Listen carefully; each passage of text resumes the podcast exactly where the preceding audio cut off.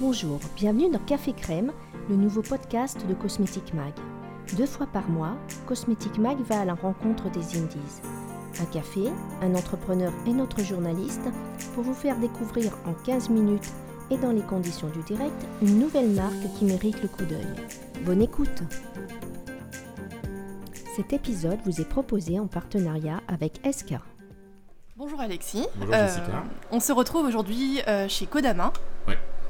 Pourquoi avoir choisi ce lieu ? Alors déjà, tu m'avais proposé qu'on se retrouve dans un café, mais moi je suis pas très café, donc je suis plutôt thé. Donc voilà, on est dans un salon de thé, et puis en plus il y avait un clin d'œil à ton podcast, c'est que Kodama, ça a été créé par 2 fondateurs qui viennent de l'univers de la cosmétique, donc je trouve que c'était un bon clin d'œil pour inaugurer ton podcast. Parfait. Donc, et en plus, tu vois que ça ressemble assez à un concept store de beauté, donc ça peut être intéressant pour ceux qui nous écoutent de venir voir le salon de thé Kodama. Et c'est rue Ticton. Ouais, à Paris. Qu'est-ce que tu vas prendre du coup ? Eh ben écoute, je vais me sentir un petit peu forcé de prendre la loi de la jungle parce que thématiquement ça rejoint bien All Tigers.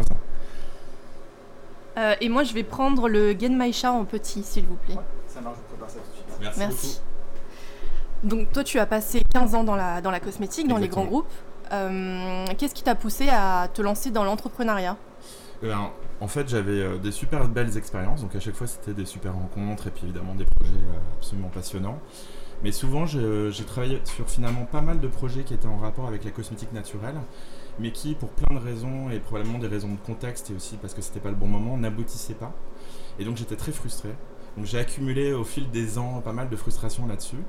Et finalement, à un moment, je me suis dit, mais le plus simple, finalement, si j'ai vraiment quelque chose en moi qui me porte, il faut que je le porte seul. Et donc, je suis parti sur un projet d'entreprise. Et assez vite, l'idée de All Tigers a commencé à prendre forme.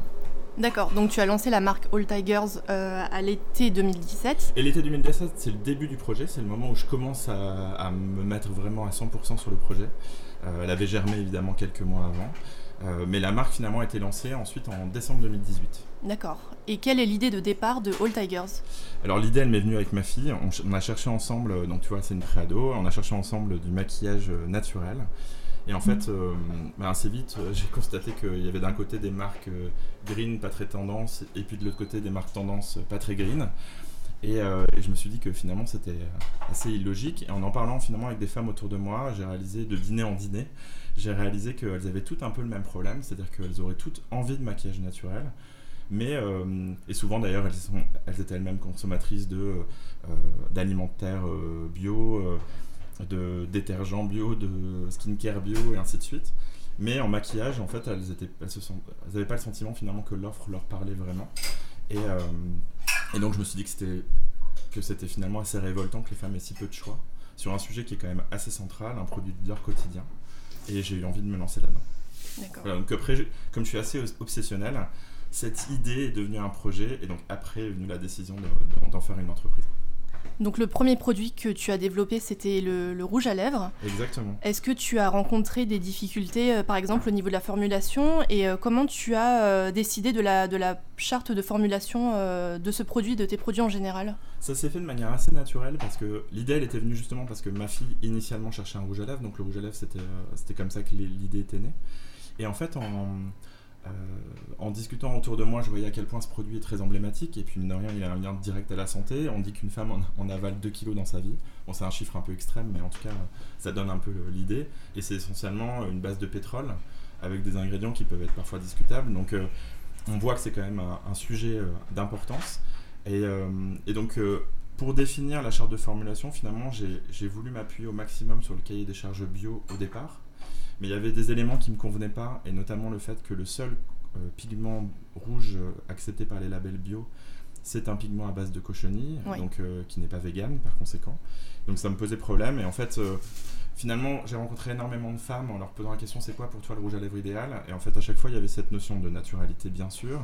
Le point du vegan était très important, alors que pourtant, c'était il y a 2 ans et quelques, et en fait, c'était pas nécessairement aussi couru qu'aujourd'hui. Tout à fait. Mais il y avait aussi la volonté d'avoir des couleurs très intenses, très couvrantes, donc et de la tenue aussi. Donc il y avait pas mal d'indicateurs et de critères qui se mélangeaient, et donc finalement c'est ça aussi qui a créé la charte de formulation, qui est au maximum naturelle, mais notamment sur les pigments on s'autorise du synthétique. Et après le point c'était de trouver les bons partenaires en fait.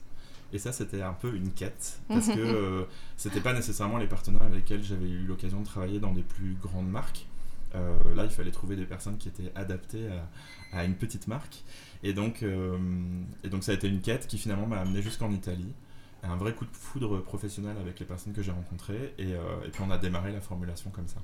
D'accord. Et tu me disais aussi que ta charte, tu l'avais un peu composée avec ta communauté, que tu as engagée très tôt dans le lancement, enfin le développement de ta marque. Moi, je suis pas utilisateur de rouge à lèvres et je n'ai pas l'intention de m'y mettre. Et donc, j'avais vraiment envie de collecter au maximum les avis des femmes.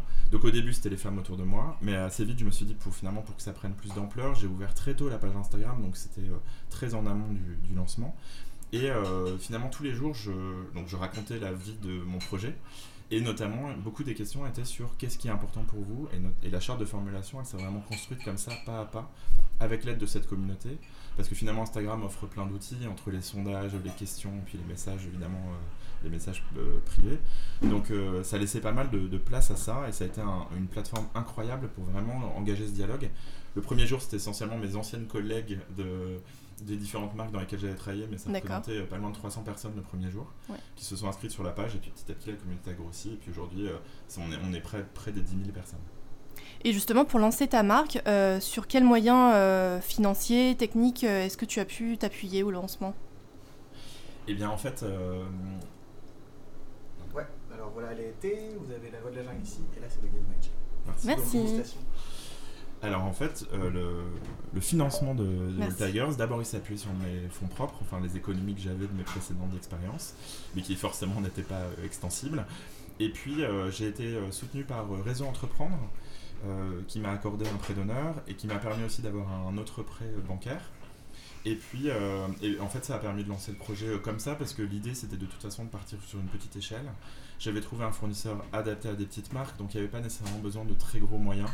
Et puis je me serais pas senti à l'aise de démarrer un projet avec les valeurs d'éthique que je voulais poursuivre, sans qu'il y ait cette dimension aussi d'accepter que ça va être un peu bricolé au début, et que justement on va pas dépenser à tout va, et on va pas faire appel aux plus belles agences les plus connues, mais on va faire appel à un graphiste hyper talentueux, on va faire appel à chaque fois parfois à des freelances qui vont avoir à la fois une conviction personnelle, un attachement personnel qui résonne avec le projet, et puis l'envie de se lancer dans une aventure dont on ne sait pas l'aboutissement. D'accord.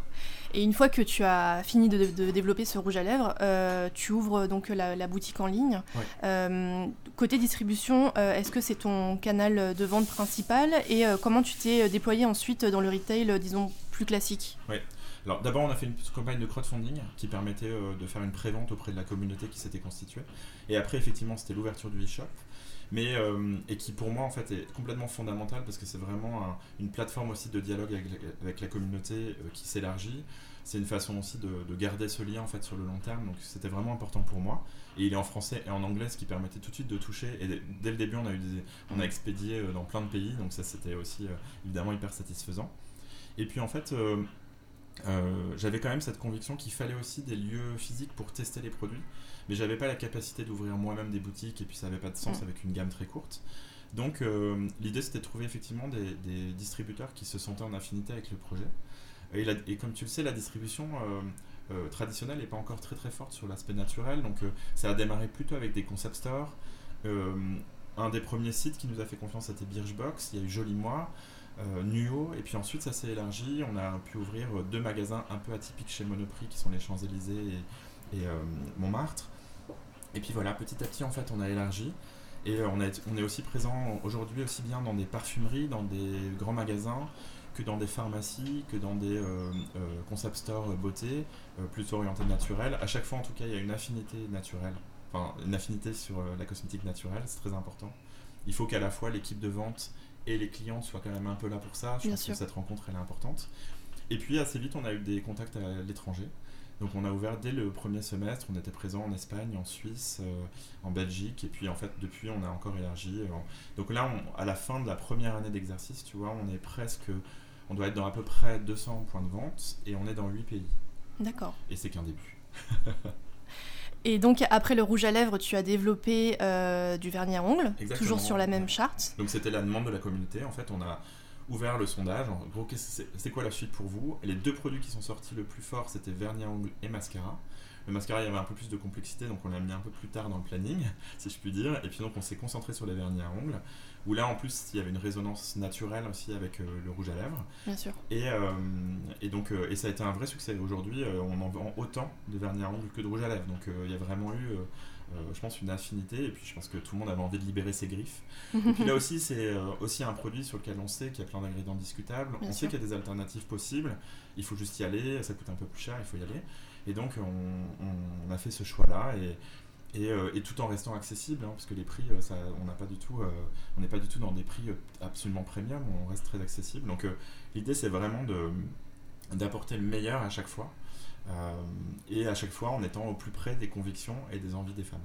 Et justement, au niveau de la gamme de prix, on est de combien à combien à peu près ? Les rouges à lèvres sont à 22,80€. Donc, c'est un peu une sorte d'un prix intermédiaire dans l'univers de la beauté. Et les vernis à ongles sont à 12,80€, donc c'est pareil en fait, c'est également un prix qui est intermédiaire dans l'univers de la beauté. C'est volontaire parce que j'avais envie que ce soit le plus démocratique possible, parce que je voyais pas forcément le sens de faire un projet très fort sur ses valeurs, mais qui en fait soit inaccessible à la plus grande partie des femmes. Donc c'était pas le but, on pouvait pas être très peu cher, mais en même temps on ne voulait pas être très luxueux, voilà cette idée d'intermédiaire. Et un des sujets aussi qu'on n'a pas abordé mais qui me tenait vraiment à cœur, c'était aussi de trouver une cause pour la marque. Et en fait, évidemment, quand tu regardes le champ des causes possibles, elles sont malheureusement infinies, les causes qu'on pourrait soutenir avec la marque. Et en fait, dans le courant des rencontres, All Tigers, en fait, le nom, il vient d'une rencontre avec une femme qui m'avait dit « Moi, je me sens à la fois très forte et très menacée par plein de choses, et notamment les ingrédients dans les cosmétiques. » Donc ça avait donné, je lui avais dit « Ah oui, c'est comme les tigres, en fait, très puissants, très menacés, donc c'est devenu All Tigers, we are All Tigers. » Et en fait, un jour dans une conférence, je rencontre une femme qui me fait rencontrer une autre personne qui avait monté une association dédiée à la protection des tigres en Asie. Donc il y avait une résonance très naturelle aussi avec le projet. Et donc je suis adhérent du 1% pour la planète, oui. Et qui vérifie que je reverse bien 1% de mon chiffre d'affaires à cette association qui crée des réserves au Cambodge et en Inde. D'accord. Et donc après le rouge à lèvres et le vernis à ongles, j'imagine qu'on va passer au mascara. Exactement. Alors pour l'instant, pour être honnête, c'est une feuille blanche sur laquelle il y a marqué mascara. On n'a pas beaucoup lancé le sujet. Mais surtout, on a envie vraiment d'intégrer à nouveau la communauté à fond parce qu'on se dit qu'il y a tellement de choses à faire et tellement d'attentes aussi. Donc voilà, on a des pistes, mais encore une fois, c'est vraiment... Le gros avantage, c'est quand on est dans une petite structure par rapport à ce que j'avais connu avant, évidemment, tout va vite, en fait, parce que les prises de décision sont rapides, on se pose moins de questions, on va très vite, et puis... donc ça peut aller très vite, en fait. Voilà, c'est un peu mon idée. Et puis sinon, on a aussi des projets qui sont moins centraux. On développe la gamme de couleurs à la fois sur les vernis à ongles et sur les rouges à lèvres. On va aussi lancer des glosses. Donc on continue à quand même construire l'histoire de nos gammes actuelles. Mais on a envie vraiment d'avoir, à la fin, d'offrir une panoplie férocement stylée, green, vegan, la plus large possible aux femmes. Merci Alexis. Merci beaucoup Jessica. Merci d'avoir suivi cet épisode. Café Crème vous donne rendez-vous dans 2 semaines avec un nouvel entrepreneur.